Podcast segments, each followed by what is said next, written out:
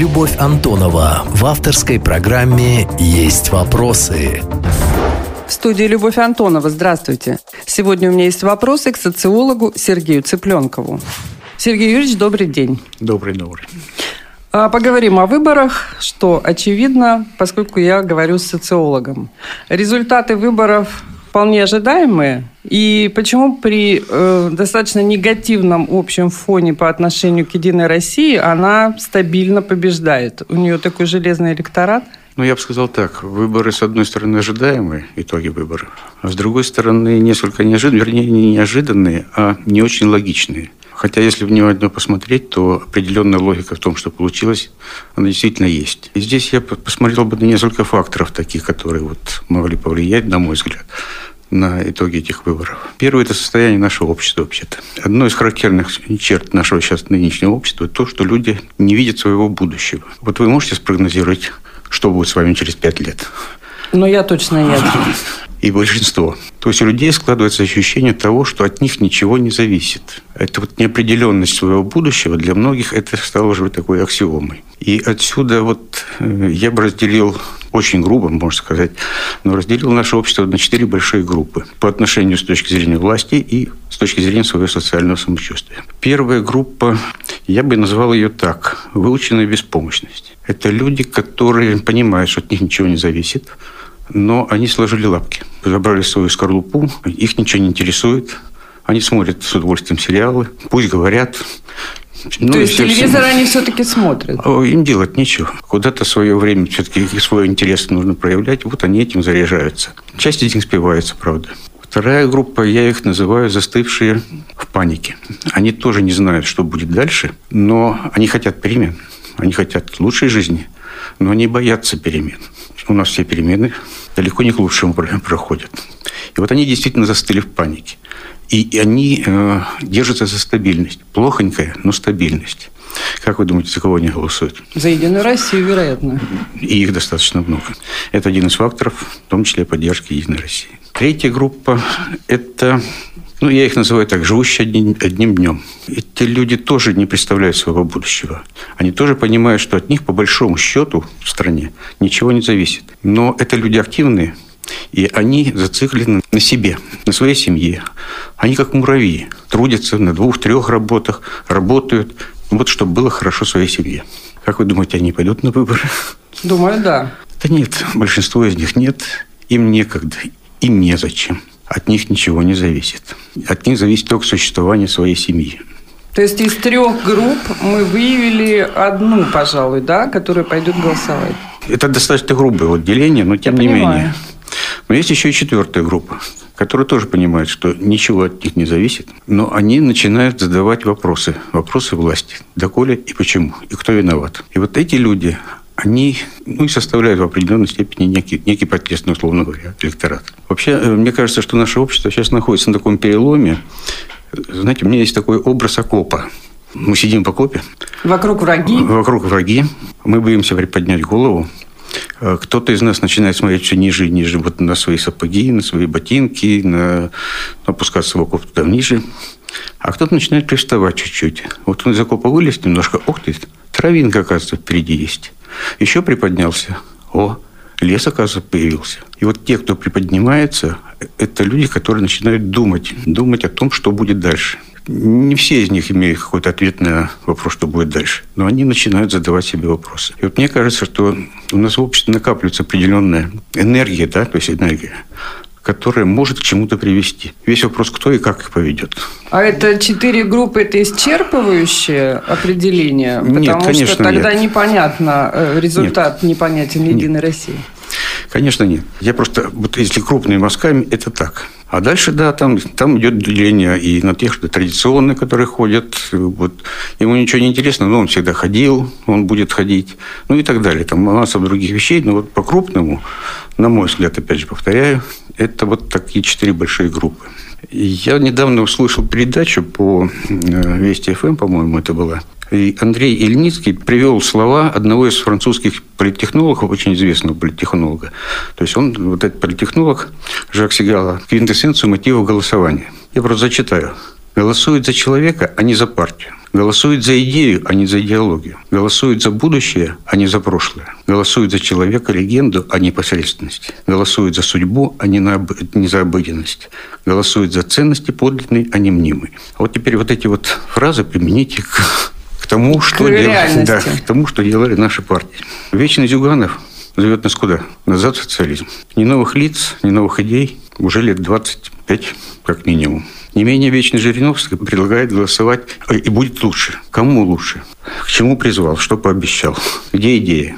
И тут мне, знаете, вот невольно вспомнился, когда я увидел первый раз этот слоган, который ЛДПР, невольно вспомнились э, слоганы, которые действительно трогали людей, поднимали людей. Емельян Пугачев. «Я пришел дать вам волю, потому что я царь». Он не просто обозначил то, что людям нужно – он еще обозначил механизм «я царь, я могу». Но тогда можно вспомнить заводы рабочим, землю Именно, крестьянам. И, я только хотел это да, сказать. Да, да. Великий ну, гениальный, во всяком случае, политтехнолог Ленин, землю крестьянам, э, заводы рабочих, власть совета. Будет властью советов, вам будет и то, и это. То есть это и идеи, и механизмы их реализации. И просто, и понятно. И просто, и понятно. То есть э, к чему я это говорю? К тому, что практически большинство партий, большинство партий, повторяю, ни один из вот этих пунктов, условных пунктов, не предложил ничего избирателю. Вот на этом фоне, на фоне вот э, Зюганова, Риновского, ну, я просто не буду сейчас перечислять, ЕР в какой-то степени выглядел более привлекательно, скажем так. Почему? Во-первых, ЕР так или иначе все равно ассоциируется с Путиным. Рейтинг поддержки президента у нас все-таки достаточно высок. Никуда от этого не денешься. Во-вторых, новые люди в партии. Вот лицо партии, ну, как бы поменялось. Это не Медведев, это, извините, Шойгу, министр, которого многие уважают. Это Лавров, это медицина, это образование, это материнство. И это действительно яркие люди. Яркие люди, которые стояли новым лицом партии. И за ними пошли, в том числе. Ну, а у нас, допустим, в области во главе списка стоял Алиханов, губернатор, тоже с высоким рейтингом доверия. Вот это первый фактор. Второе, третий, вернее – ЕР предлаг... не то, что она предлагает какую-то новую идею, она, во всяком случае, предлагает какие-то реальные дела, у нас проекты. Дороги, материнство, образование, ну и так далее. И какие-то подвижки в этих направлениях есть. И это люди тоже видят. 10 тысяч и 15 тысяч. Они тоже сыграли свою роль. Во всяком случае, многие люди мне говорили о том, что вот на последних опросах, то не помогли, нам, пенсионерам, дали по 10 тысяч, ну, надо же пойти. Кто-то пошел голосовать против. Отсюда новые люди. Отсюда и рост КПРФ. Ну, поговорим об этом. Да, да, да, поговорим об этом позже. То есть, а, получается, что как неожиданность результат «Единой России» в этой избирательной кампании воспринимать, в общем, не, не стоит, да, как неожиданность. Впрочем, мы всегда думаем, ах, как же так? Ну вот э, из а, того, что из, я сказал... Из того, что вы говорите, получается, что он вполне закономерен. Да, поэтому они ожидаемы, с одной стороны, только я и сказал, и с другой стороны, не очень логичны. Вот на обыденном таком сознании, что ну как так? Вот оно так получается. А те группы, вот четыре особенно интересно, которые вы назвали, они э, повлияли на явку? Она же все-таки была не очень высокой. Как вы ее оцениваете? Около 40% проголосовали в Калининградской области избирателей. Скажем так, по России явка немножко была больше, чем на прошлых выборах. В прошлом, по-моему, было 49, сейчас 51. На 3-4% разница есть. У нас тоже, кстати, повыше немножко. Что повлияло? Ну, есть тоже очень, очень много факторов, что влияет. Ну, во-первых, три дня голосования. Да-да-да. Вот как вы оцениваете три дня голосования? Они мобилизуют или, наоборот, расхолаживают? Еще и как мобилизуют. Особенно в первый день. Что вы имеете в виду? Если посмотреть динамику голосования по партиям по дням, то очень четко видно, что в первый день ну, просто доминанта Единой России.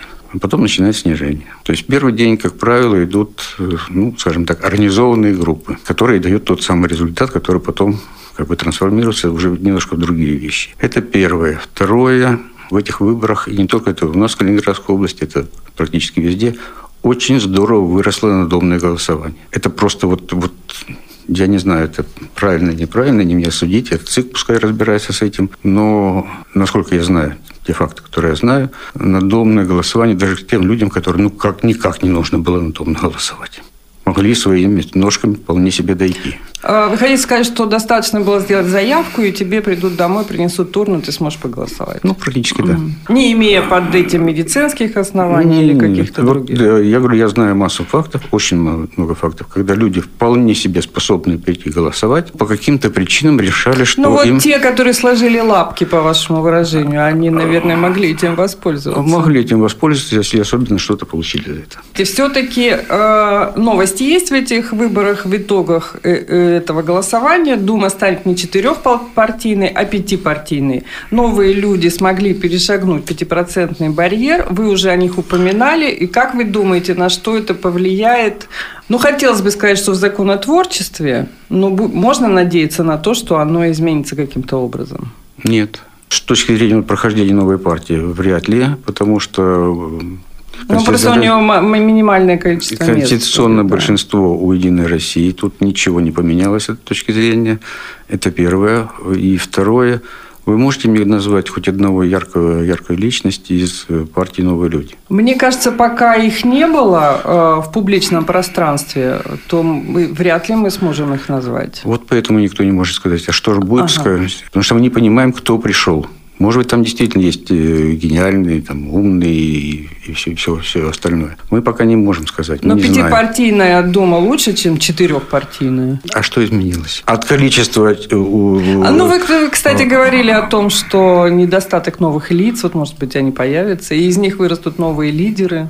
Можно же этого ожидать? Можно надеяться. Осторожно надеяться. Тогда давайте поговорим об известных людях, о коммунистах, которые показали хороший результат, больше, чем раньше. Геннадий Зюганов сказал, что он лучший с 96 года. Почему так произошло? Но, во-первых, социалистические идеи все равно, они достаточно привлекательны. И я думаю, что часть из них э, имеют место как бы быть, на самом деле, ре- быть реализованы. Но э, рост э, числа отданных голосов за КПРФ никак не связан с КПРФ. Вот никак не связан. Так, интересно. Это скорее некое протестное голосование. Да, конечно, не скорее, а точно. Совершенно протестное голосование. То есть готовы проголосовать за кого угодно, Или на зло. или на зло. И в этом случае выбирается ну, из того, что есть. Вот кто-то прошел на новые люди, неизвестно что, вот нате он получите. Кто-то считает, что КПРФ все-таки хоть какой-то противовес. Ну и вы знаете, э, мне показалось, что очень агрессивная кампания была в этот раз у КПРФ. Э, Судя по билбордам, по тем лозунгам, которые они тра- транслировали, она прям была такая резкая достаточно. Сработала, видимо. Нет, я, Нет. я не думаю. Во-первых, для большинства, ну, насколько я анализировал, смотрел, для большинства э, компаний и ЛДПР, и КПРФ, и СРФ, да и частично Единой России, ну, Единой России просто было больше. Э, это скорее было неким фоном, от которого отворачивались.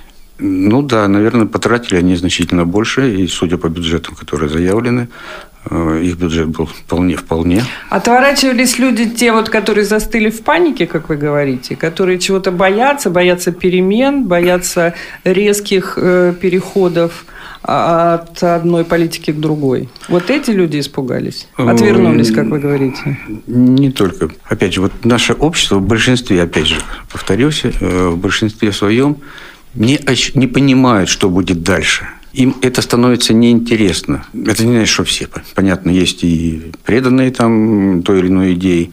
Но для большинства это вот, ну, был фон. Фон где-то, который меня особо не трогает. Да, я пойду там, как я привык ходить, проголосую, или мне там скажут, я пойду э, проголосую. А потом еще вот вспомните, я просто наблюдал на избирательном участке, что происходит. Очень интересно, кстати. Человек получает, ну, в Калининграде, получает 5 бюллетеней. Здоровые портянки, мелко напечатаны. Он ничего там не разбирает. И он что-то знакомое видит в Что-то сочетании знакомое. букв КПРФ. Да, в том числе, да. И самое смешное, что кроме КПРФ еще достаточно ну, приличный, условно говоря, приличный процент набрали коммунисты России. Да. То есть понятно, Тоже что как люди, знакомые да, что-то э, вот там ну, слов. ассоциация какая-то возникала. Вот. Ну, вообще, есть, не- Сергеевич, не, ну, анализируя, вот люди, и- люди голосовали. Я, я смотрел, люди голосовали не, не анализируя Не свой думаю. выбор. Соглашусь с вами, потому как э, мне пришло сообщение в день выборов, за кого посоветую, не знаю, хочу сходить, за кого голосовать, не знаю. Говорю, ну, ну, как-то я тоже не могу такие советы давать. Ну, хорошо, пойду выберу симпатичное лицо. На, на самом деле, я немножко занимался вот мотивами голосования. Да, да. Как минимум два десятка мотивов я могу вот сходу назвать. Там. И вот симпатичное лицо, и только не за вот этого, потому что это гад, и поэтому его партия мне не, не- Или наоборот, за вот этого, потому что я его знаю. Или, ну, не знаю, никого не знаю, но врач, и я врач. И вот таких вот выборов, вот мотивов Ну, то есть погружение в какую-то платформу идеологическую, Как экономическую правило, программу, ну, как правило, нет. Особенно это касается э, одномандатников. Это вот особенно ярко проявляется. Даже видел считалки. Вот Да. прям считал. Можно считал, да. в эфире их озвучить? Э, Вечный спойлер коммунистов «Справедливая Россия» тоже с достаточно приличными итоговыми цифрами по голосованию. Она как-то трансформируется, она как-то поменяется. Как вам кажется, почему вот за нее голосовали? Опять Там вот, известное э, лицо было, Захар да, Прилепин. Да, но это известное лицо э, известно достаточно узкому кругу людей. Начнем с этого. Во-первых, они не очень много набрали по сравнению с прошлыми выборами. Там, по-моему, полтора... А, или- В Калининградской области 11%, а Да. в России, кстати, меньше, 7,4%. Да, да, да. Но здесь тоже сказалось, в том числе, да, Прилепин, и это, это сыграл определенную роль, но в том числе то, откуда у коммунистов больше. А, Больше То есть количество голосующих. Часть, часть протеста, оно просто распределилось. Распределилось в том числе по другим партиям. Ну, а вот скажите, конечно, у меня есть вопрос про протестный электорат. Я знаю, что социологи, как правило, измеряют протестные настроения. Мы на все вопросы ответили по поводу протестного электората и э, кому он, да- он отдал свои голоса. Или что-то мы еще не обсудили? Смотрите, когда говорят, говорят о протестных настроениях, нужно сразу раздель- э, различать. Вот есть недовольство и обсуждение на кухне, и голосование, возможно, в кабинке. И есть протестные действия. То есть, когда человек заряжен на какие-то действия, на митинги, там, на петиции, там еще что-то. Так вот, э, на протестные действия, не знаю, сравнение с 9-10 годом, э, ну, это, это вообще как бы земля и небо. А недовольство, вот как, ну, это не, не протест, а вот как форма, да, то есть недовольство, это да, да, и много, много больше половины. Это существует. Недовольны чем? Э, Состоянием экономики, собственной жизнью, доходами. Э, В чем основное недовольство фокусируется? В медицине, скорее всего. Но оно такое разнообразное. Вот мне плохо, я пошел в поликлинику, меня там не обслужили. У меня маленькая пенсия или зарплата. Э, Вот столкнулся я в яме на дороге. Ну и так далее. То есть это целый комплекс вещей, которые осложняют человеку жизнь. И Но вот оно это не, я- не я- выливается в протестные действия. Оно не выливается в сказать. И протестные оно не коррелируется с голосованием, что Э, нет. абсолютно удивительно. Э, Оно коррелируется э, с голосованием, но это не прямая корреляция. Очень интересно, допустим, отношение к Путину. Да? У нас, у многих людей как бы два Путина. Путин внешняя политика и Путин внутренняя политика. Особенно это было вот еще полтора-два года назад, сильно заметно. Сейчас немножко стирается. Сливаются эти образы. Стираются. Мгм. Но вот оно все равно существует. И когда слышишь оценки людей, да, за, вот, за армию, за, там, за Крым, за это, это все молодец, поднял страну. А как только доходит до медицины, ну, взятки и все остальное, и здесь возникает масса других вопросов. Поэтому здесь нельзя говорить о прямой корреляции. Она, у каждого своя мотивация. Исходя из своей жизни, исходя из того, как человек видит страну, исходя из той информации, которую он имеет. Информация из интернета взята или из официальных каналов. И вот что там больше, то он и формирует это. Но я вас перебила, Сергеевич. То есть вот э, недовольство – это значительная доля, она растет людей недовольных, а протестных падает. Такая логика? Я не скажу, что она растет, недовольство, да? Оно вот это купировано, оно вот постоянно существующая единица, скажем так. Чуть больше, чуть меньше, но примерно постоянно существующая единица. Как и постоянно существующая примерно единички вот, э, людей, готовых к активным действиям. Мы сейчас в каких категориях это измеряем? Ну, условно, можно сказать, сколько недовольных в Калининградской области и сколько людей готовых на протестные действия? Примерно. В целом по Калининградской области или по отдельности, потому что очень здорово разнится, в том числе даже по районам. И, и... Ну, давайте возьмем Калининград и Калининградскую. Да, это справедливо, я понимаю, о чем вы. Но давайте уже до районов Калининграда не будем доходить, а условно возьмем Калининград и Калининградскую область. Ну, я бы сказал так. Смотрите, в Калининграде, опять же, очень интересно. Оценивать положение дел в Калининграде э, больше 50%, ну, изменений в Калининграде больше 50% положительно. То есть здесь доминанта некой положительной такой оценки. Меньше недовольства. Но при этом, когда людей спрашиваешь, вы замечаете вокруг себя недовольство людей, ну, процентов 60-65 говорят, что да, замечаем. А если, допустим, на востоке области, ну, не знаю, там, в Озерском, Нестеровском районе, как вы оцените положение дел в своем городе, да? Большая часть негатив, особенно в селах, ну, неудивительно, да, в общем. Это, конечно, да, неудивительно. Да, да. Вот, и там несколько другие, естественно, оценки, другие ощущения. Но, кстати, там в меньшей степени готовность к неким действиям. Угу. Тоже, а в Калининграде? Ну, это тоже ну, порядка полутора-двух. Двух процентов? Да, то есть это скорее единицы, чем это такая погрешность статистическая, что называется? Нет, но нет? Она, нет, нет. Есть люди вполне себе активные, вполне себе заявляющие о себе. Но вот как-то в последнее время их стало чуть поменьше. Либо съехали, либо пересмотрели свои взгляды, уж не, не буду сейчас об этом Либо говорить. затаились. У меня сложилось впечатление, но мы уже упоминали, что избирателям раздали деньги, и им еще много чего пообещали. Содержание большинства компаний, очень заметно это было у «Справедливой России», дадим, еще дадим, положено больше. И это подогревает, как мне кажется, такое вот иждивенческое настроение, когда человек не мотивирован на то, чтобы идти самому зарабатывать. Ну, помните, как было в 90-х, в начале нулевых, мы все понимали, что мы сейчас можем жить лучше, а для этого надо больше работать. А сейчас нам все дадут. И вот этот запрос, э, на него ответили политтехнологи, очевидно совершенно. Но, с другой стороны, и совершенно удивительно и то, что никто не предложил, например, как экономическую платформу снижение налогов, какие-то экономические программы, направленные на развитие и на то, чтобы мотивировать своих же избирателей лучше работать. Почему так? Вы изучаете электорат. И я вот. думаю, какие-то ответы сейчас, у вас есть. Сейчас я попытаюсь сформулировать. Я когда увидел э, лозунги «Справедливой России», вернем пенсионный возраст, каждому по 10 тысяч по праву рождения. Ну, и, а матерям и, по 30 тысяч. Да, и так далее, и так далее. Вы, наверное, Вдруг... подумали, откуда они возьмут эти деньги? Нет, я подумал Нет? о другом. А люди в это поверят. Вот вы говорите, что политтехнологи попали. Не попали политтехнологи. Да что вы. Не попали. А мне показалось, что они ответили как раз на запрос. Ну, буквально, может быть, единиц, которые вот совсем в первой группе. Угу, да? То есть я вам поделю и раздам. Отберу, поделю и раздам. Да, да, да. Большинство не верит в возможность таких вещей.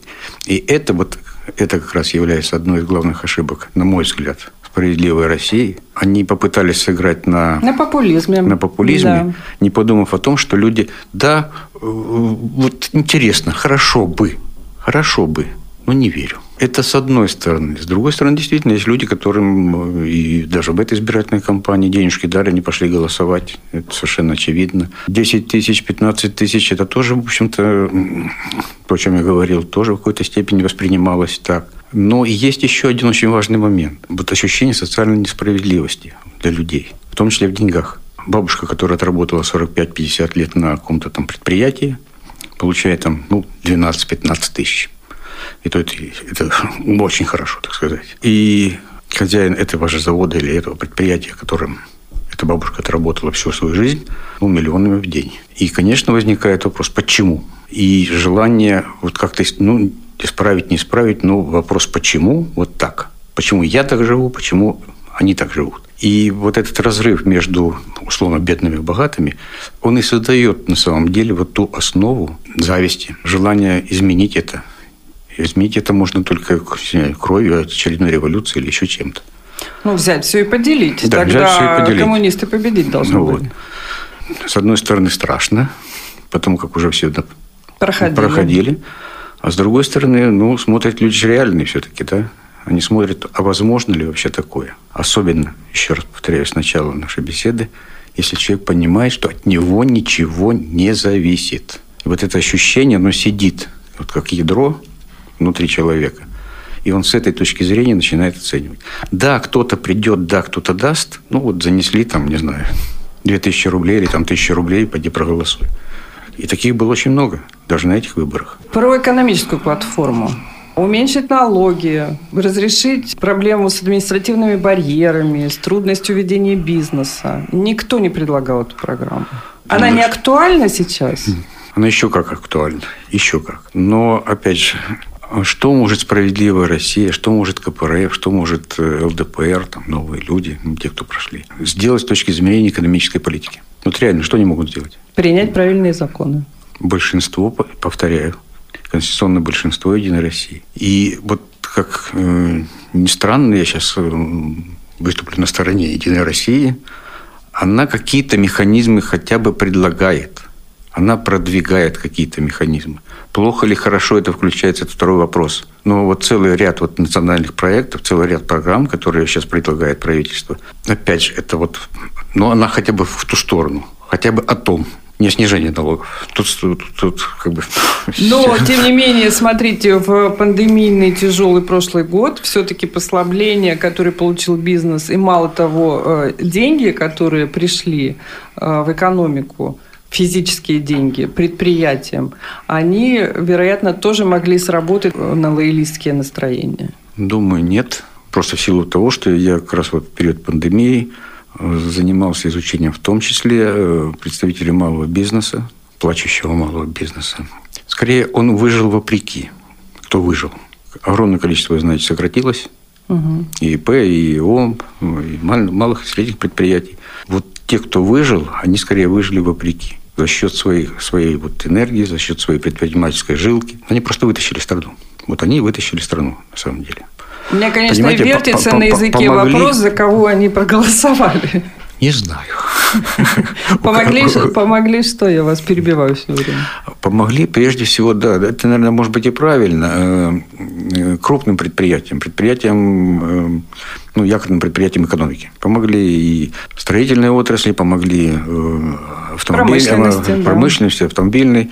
А вот малый и средний бизнес, он, он, вот он выкарабкался. Да, какие-то там вот очень узкие, скажем так, сектора экономики, да, они были как- как-то субсидированы, а большинство, большинство выбиралось сами. Опять же, как человек, изучающий электорат, изучающий настроение. Вот я не мы... изучаю электорат, я людей. Вот это очень верная поправка, я больше так говорить не буду. Сергей Ильич, вот мы, вы часто произносили фразу «убежденность человека в том, что от него ничего не зависит». Я должна просто вас спросить, когда от него что-то будет зависеть и в каких условиях? Когда он поймет, что от него зависит. Вот я вам приводил э, образ окопа и говорил о том, что все больше и больше людей начинают вот приподниматься из своего окопа, из своей скорлупы и оглядываться вокруг. Вот накапливается некая социальная энергия. Она накапливается, она просто чувствуется. И если эта энергия не уйдет опять вот раствориться, да, или там, или уйдет в бунт, не дай бог, и если найдется человек, люди, идеи, которые смогут ухватить вот эту вот энергию и повести за собой, то я думаю, что оно все-таки будет. Знаете, есть э, у Гюго есть такая замечательная, сейчас недословно вспомню, великая идея, пришедшая вовремя и в, одно, в, в нужном месте в нужное время. Она может свернуть все. Но ее просто нужно откристаллизовать и, ну, не знаю, двинуться, да, то есть повести. А у вас это ощущение или э, вы можете померить прямо вот то, что э, эта энергия концентрируется и возникает каким-то образом? Ну, таких инструментов пока нет. Но я знаю, что у, социолог, у социологов есть такие хитрые наводящие вопросы, которые порой отвечают точнее на поставленный вопрос, чем его прямая формулировка. Есть такое. Беда в другом. Беда в том, что, во-первых, любые исследования стоят приличных денег – почему-то ну, за последнее время денег на подобного рода исследования не выделялось. Хотя некоторые, вот э, фонд общественное мнение достаточно интересную работу делает, связанную как раз с предпринимательством. Вот щупают вот это вот все эти вещи. Есть и другие как бы, компании, которые как-то, хоть как-то, да, пытаются э, нащупать вот это. Но у меня скорее это вот, вот от огромной, просто огромное встречи, количество встреч с людьми, ну, огромное количество фокус-групп. Угу. И вот одно, знаете, на кончиках пальцев одной раз чувствуешь эти вещи. Было бы интересно с вами поговорить о предпринимательских мотивациях, но давайте сменим тему и поговорим об этом э, в другой раз. Припомним, не столь далекие времена в Калининграде была развернута прям-таки борьба с так называемой германизацией. Она заключалась в охоте на вывески, на адреса, э, на домах, написанные на немецком языке, и стирание всякого рода признаков так называемой киниксберщины. Эта тема действительно волнует жителей Калининграда или она э, имеет такую медийную подоплеку? Жители Калининграда волнует другое.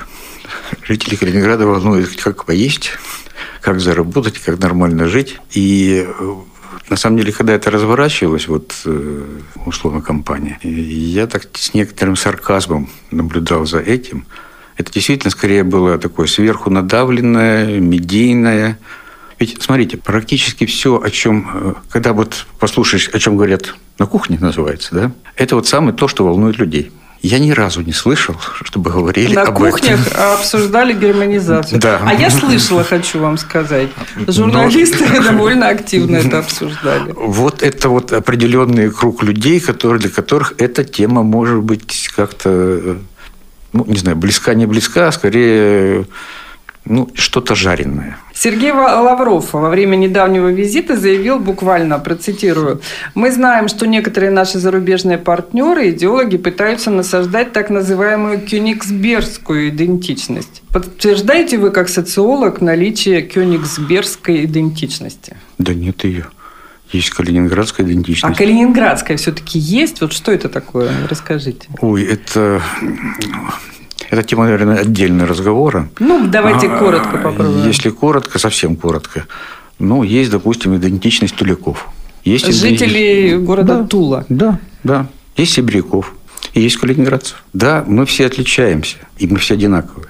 Одинаковые в том числе в ощущении себя на этой земле – туляки на своей земле, сибиряки на своей земле, с теми традициями, с теми обычаями, с той архитектурой, которая там есть.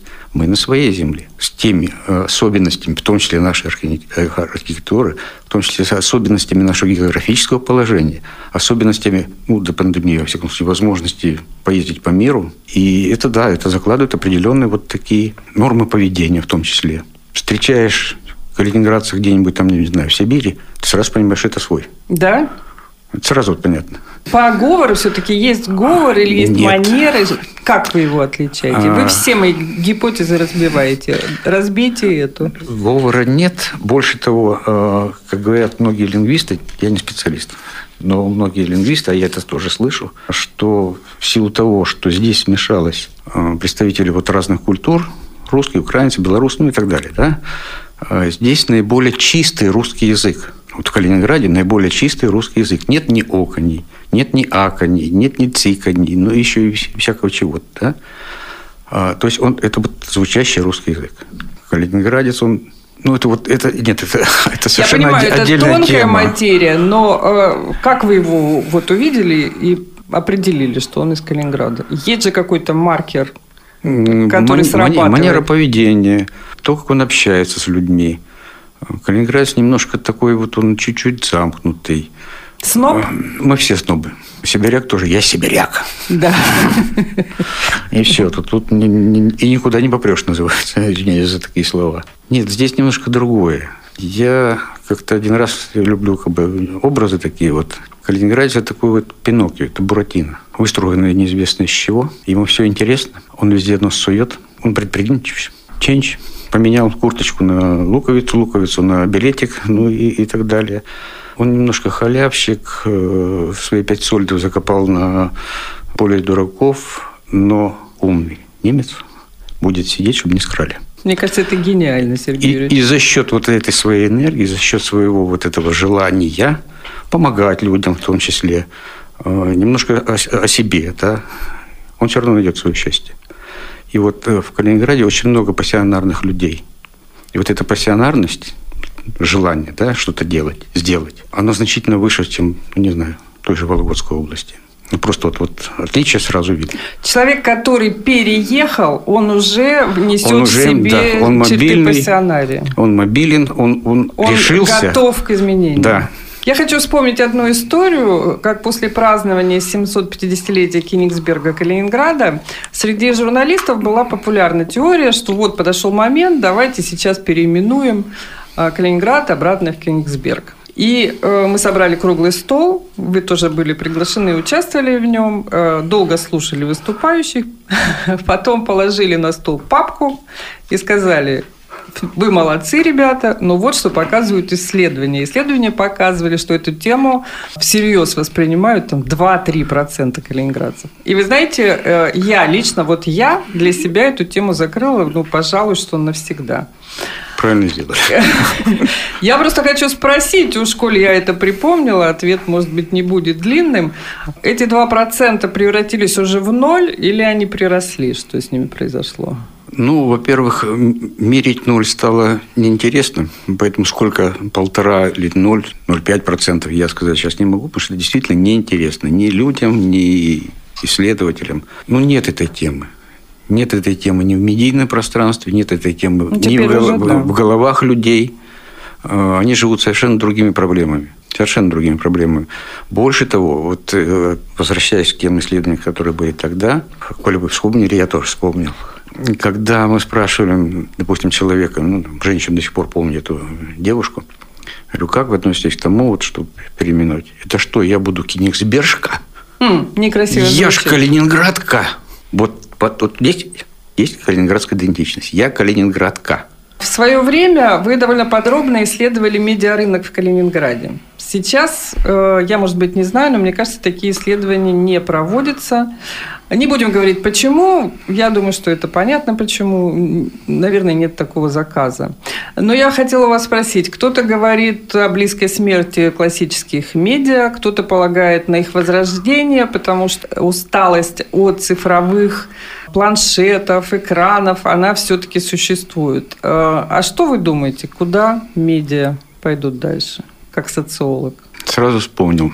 Москва слезам не верит. Да, да, да, да. Вот, э, Везде будет телевидение. Не будет театров, не будет кино, будет только телевидение. Это было сказано 40 лет назад, как видим.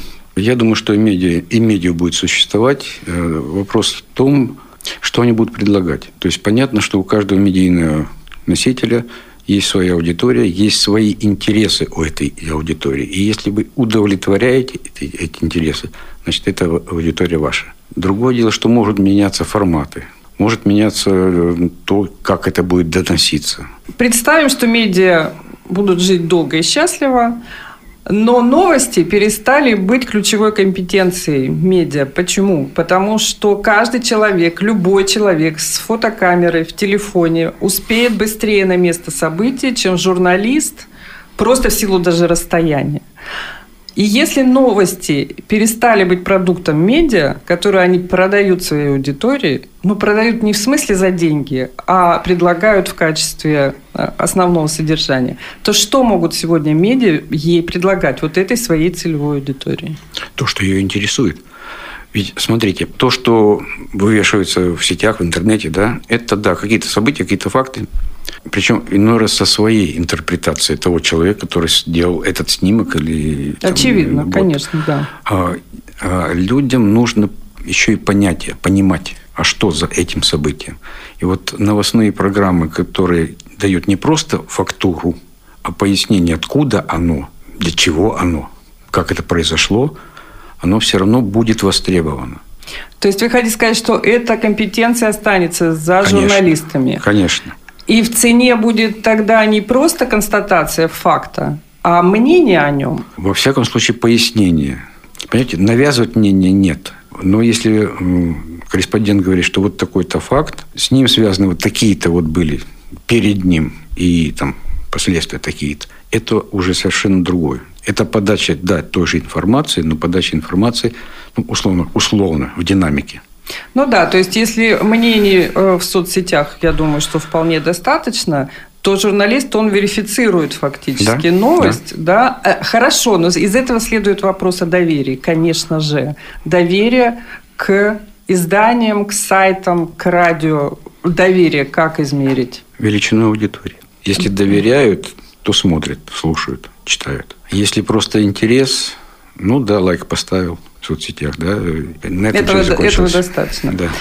Немного о социологии. О социологии как бизнесе. Мне кажется, что социология с ее набором инструментов тоже несколько пострадала от цифровой экспансии.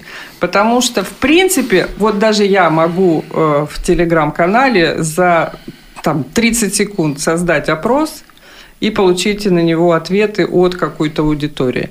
А, что происходит с социологией как с бизнесом, которым вы занимаетесь сколько лет уже в Калининграде? Ну, 30. 30 лет.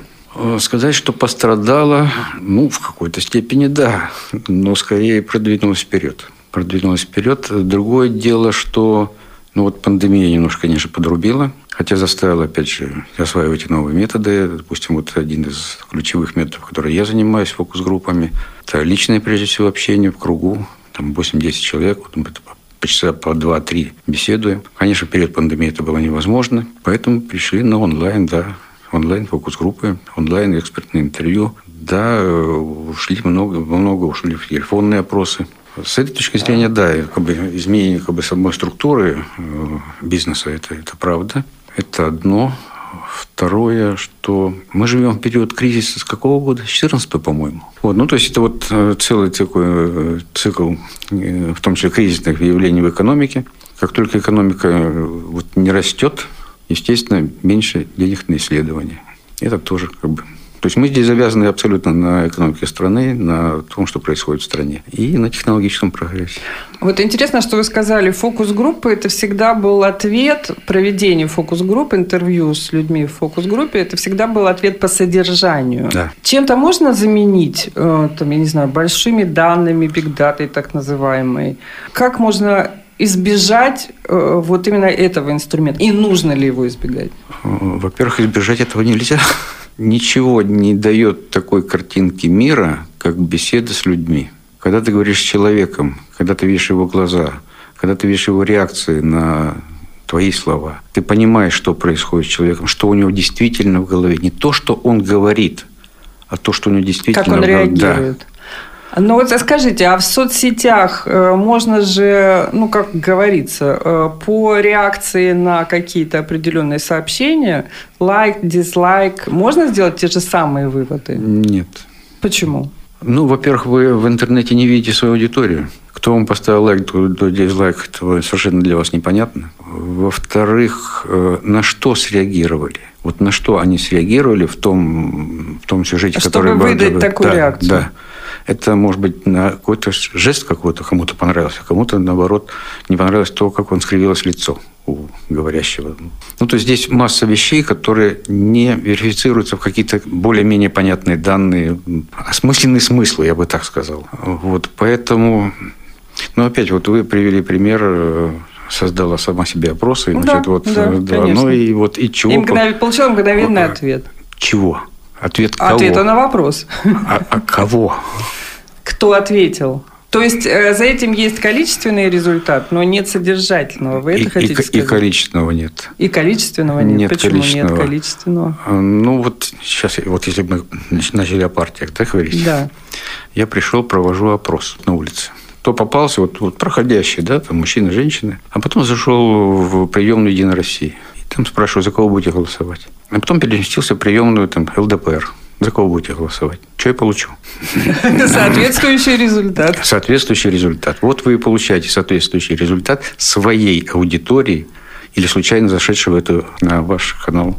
То есть это не, есть такое жуткое ругательство у социологов, не репрезентативный результат. Это Любовь Антонова и программа «Есть вопросы» на Бизнес ФМ Калининград. Интервью Сергея Цыпленкова слушайте на сайте bfm39.ru, в подкасте «Бизнес ФМ Калининград» и в разделе «Подкасты» на сайте «Клопс». Любовь Антонова в авторской программе «Есть вопросы».